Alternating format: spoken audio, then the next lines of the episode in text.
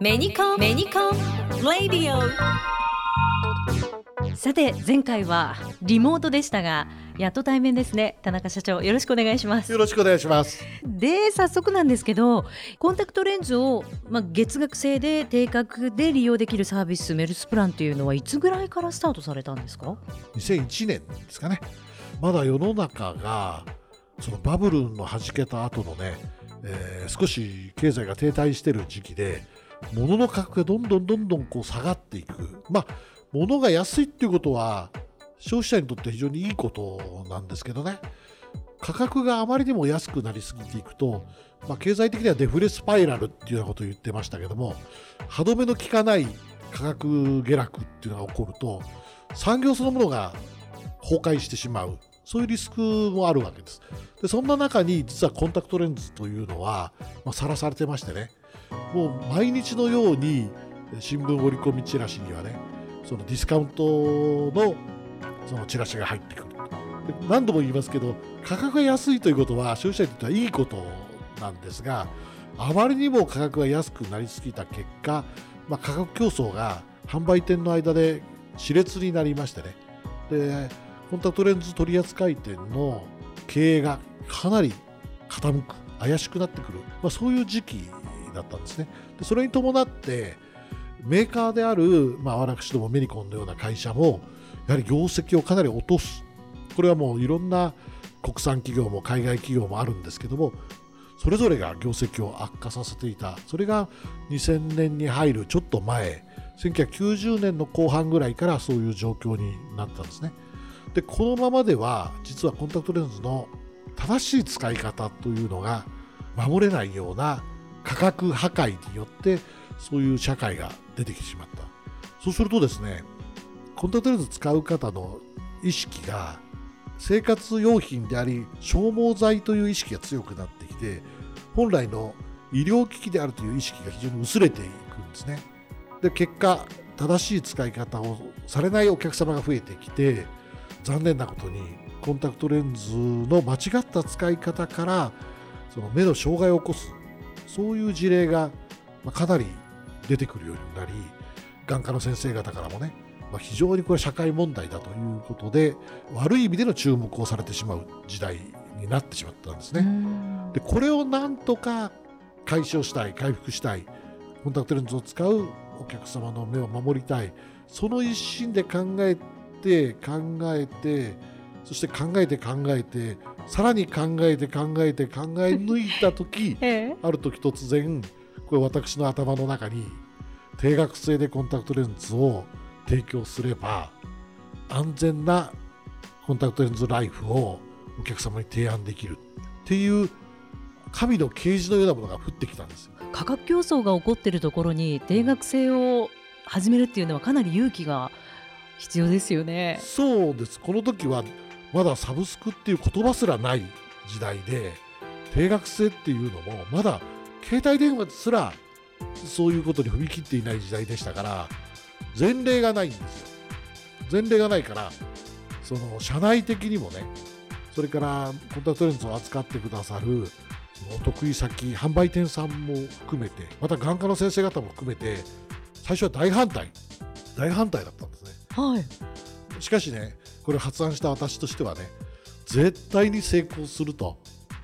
これをやらなければコンタクトレンズのユーザーの目は守れないっていう非常に強い信念でまあトップダウンでねこのメルスプランというのを推進していこうと、まあ、決めたんですよ。でその結果、まあ、今日おかげさまでね130万人以上の、ま、会員様に支えられてそしてかつては東日本大震災の時もそうだったんですけどね。もう多くのコンタクトレンズ販売店が津波で襲われたりまあそういうことで営業ができなくなってしまったにもかかわらずその販売店さんの、再起を支援することもできたしその販売店さんに通って見えるお客様のねサービスを継続して提供することもできたしまたメニコンの業績を大きく悪化させることなく乗り切ることができたっていう面でこのメルスプランっていうのは非常に災害に強い。全てのこのメルスに関わる人たちがウィンウィンウィンになって発展できる。そういう仕組みなんですよね。あなるほど東日本大震災の時もそうですけれども、まあ、今年で言うと水害も熊本であったりいろんなところで被害が出ましたがそういうところにも支援などもされることもできますよね。そうですねあのこのメルスプランに入ってお客様は定額制でレンズを受け取ることができますので欲しい時に必要な枚数だけ手元に届く、まあ、これがそのお客様の経済的な負担をね強いることなく使っていただける大きな理由で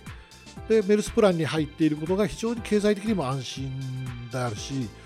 同時にお財布のねコンディションを気にせずに目のコンディションに従ってレンズの交換もできるというこれがメルスプランの安全を担保している大きな実は理由でありそして災害に強い大きな理由でもあるんですよね。なるほど。お客様の状況に合わせてこちらで対応もできるという、うん、コロナの時には対面できないとなるとお客様のもとには配送ということになりますよね。本来コンタクトレンズというのはねもともと医療機器ですから眼科の先生の指導のもとにレンズを使っていくっていうことが大原則なんですね。しかしコロナの時にはね残念ながらその病院に行くことすら躊躇するようなね、まあ、状況がありました。ありましたので、お客様もどうしてもコンタクトレンズをね、取りに行くということ、それから処方を受けるということがなかなかしづらい状況がありましたので、まあ、今回はある意味緊急対策ということもありましてね、眼科の先生方とも協力をしていただいて、レンズを直接お客様へお届けするサービスというのもこのメルスプランならではのサービスとして、まあ、展開することができたということですね。自宅にいても常にフレッシュないいコンタクトレンズをつけることができたということなんですね。そうですね。これからやはりいろんなそのライフスタイルがねこのコロナをきっかけに、まあ、変わっていくっていうことも考えられます。ですけど、まあ、原則としてはお客様は必ず定期的な眼科におけるね、まあ、目のケアっていうものが必要になりますからその適切なケアの中でこのレンズをご自宅にね宅配をしていくというサービスはこれから共存していくんじゃないかなっていうふうに思います。そういう意味で言うとコンタクトレンズを使うユーザーのお客様もコンタクトレンズを正しく使ってほしいですよね。そうまず正しく使うっていうのはもう大原則でやっぱりあのコンタクトレンズ高度管理医療機器ですからね。これをやっぱりあの日常雑貨のようにいい加減な使い方をすればやはりどんなにいい商品であっても万一の時にやっぱり障害を起こすってこともありますのでここは適切に使って目の健康第一に皆さんも心がけていただければ我々としても非常に嬉しいとこういうことですね。えー、でもそのより清潔に使っていただくために取り出し方もとっても簡単ですよね。スマートタッチって言うんですよね。あのスマートタッチっていうのは弊社独特のですね、えー、考え方なんですけどねコンタクトレンズを取り出す時には指で必ずレンズを触らなきゃ取り出せないです。もちろんピンセットのようなもので取り出すこともできますけれども普通は指でレンズをかき出すっていうのがまあ伝統的な取り方なんですね。でもコンタクトレンズというのはお椀の形をしています。でしかも特にソフトレンズはあの液体の中に保存液の中にね使っている状態なのでお椀のものを液体の中に沈める時には凸面が下でなければ沈まないんですよ、えそうするとレンズをかき出す時は残念ながらレンズのその目に触れる側の内面側これを最初に指で触ってしまうんですね、はい、そうするとですねこれがたとえ使い捨てレンズワンデーのタイプのものであっても使う前に自分の指で内面を汚してしまうっていう実は欠点があったんです、はい、でこれは世界的にどのレンズもそういう形になっていてでそれがいわば普通当たり前こう認識されていたわけですけどもメニコンはこれおかしいんじゃないかと。使い捨てレンズを使う前から自分の指で汚してしまっては本当の意味での清潔とは言えないかもしれない、まあ、こういう疑問に立ちましてね。でレンズの外面側しか触らなければ少なくとも内面は綺麗なのではめる時にね少しでも清潔な状態で使っていただけるのじゃないかと。これがスマートタッチの考え方です。ですから弊社の、えー、商品の中のマジックというワンデータイプのレンズとワンデープレミュというレンズは開封するとレンズの凸面が上を向いているので、えー、指でそれをつまんで装着できるっていう特徴がありますこれ技術的に大変なことだったってことですよね。そうですね。凸面を下にしないと沈まないわけですから、はい、凸面を上にした状態でレンズを収納する。この技術は今メニコンにしかできない。と言っていいと思うんですが、えー、技術です。開発どのくらいかかったんですか？これが大変で、当初このスマートタッチという考え。方はその開発現場にはなかったんですよしかし私自身はねもう絶対内面に触らせちゃいけないっていう強い思いがあったのでスマートタッチという考え方をどうしても商品化したかった。そこにね実はあの、まあ、3年余分にかかりましたけど答えてくれた開発がねいてくれて今メニコンのワンデータイプのレンズはスマートタッチというのが標準装備ということでこれはもう世界にない画期的なものだと思います。いやすごいですよね。ユーザーの方もお客様も使いやすくて安全で3年かけてよかったですね。さらにね レンズをね外面側をつまむので、はい、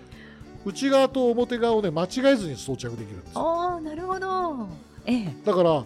普通はね内面側を書き出すとねあの指にくっついちゃってそれから直してはめ直すのでそれをやっているうちにねどっちが表か裏か分かんなくなっちゃうっていうのはあの今までソフトレンズを使ってる方はねただ経験してると思うんですね。そのストレスがスマートタッチには非常に少ない。ストレスフリーなスマートタッチとも言えるんですよね。なるほど。だから清潔でストレスフリー。うわそれはいいですね。初めて知ったという方ももしかしたらこの配信でえね、いらっしゃるかもしれないんでぜひ皆さんもえ詳しくはですねメルスプランえスマートタッチについてメニコンのホームページご覧になってください。ということで、えー、2回目の配信が終わりますがいかがですか？2回目。そうですね。なんか僕一人喋りすぎかな。そんなことないですよ。こう田中社長のお話を伺いたいっていうね。そうもっともっと分かりやすく喋れるといいんですけどね。エドユーザーの方が目の前にいるわけではないのでエコちゃんはいますけどもなかなか本当に分かったかなっていうちょっと心配はありますけどねでもこうやってあの皆様に直接お話しされるっていうことってあまり今までなかったですよね。そうですねあのいわゆる消費者エンドユーザーの消費者の皆様に直接こう商品のことを話すっていうのはねなかなか機会が限られます。まあ、そういう意味では非常にいい機会をねこのインターネットラジオでねいただいてるなっていう気がします。これからもたくさんのお話をお願いします。こちらこそよろしくお願いします。ありがとうございました。ありがとうございます。メニコンやった。ついにコンタクトレンズデビューだ。と喜んでいた頃も過ぎ去り今ではケアをしなくていいワンデーレンズを愛用中。と言ってた私も今は遠近両用レンズユーザー。趣味の読書が楽しいの。変わっていくライフスタイルにいつもベストなコンタクトレンズをご提供します。コンタクトレンズの生涯サポートサービスメニコンメルスプラン。コンタクトレンズは眼科医の指示に従い正しくお使いください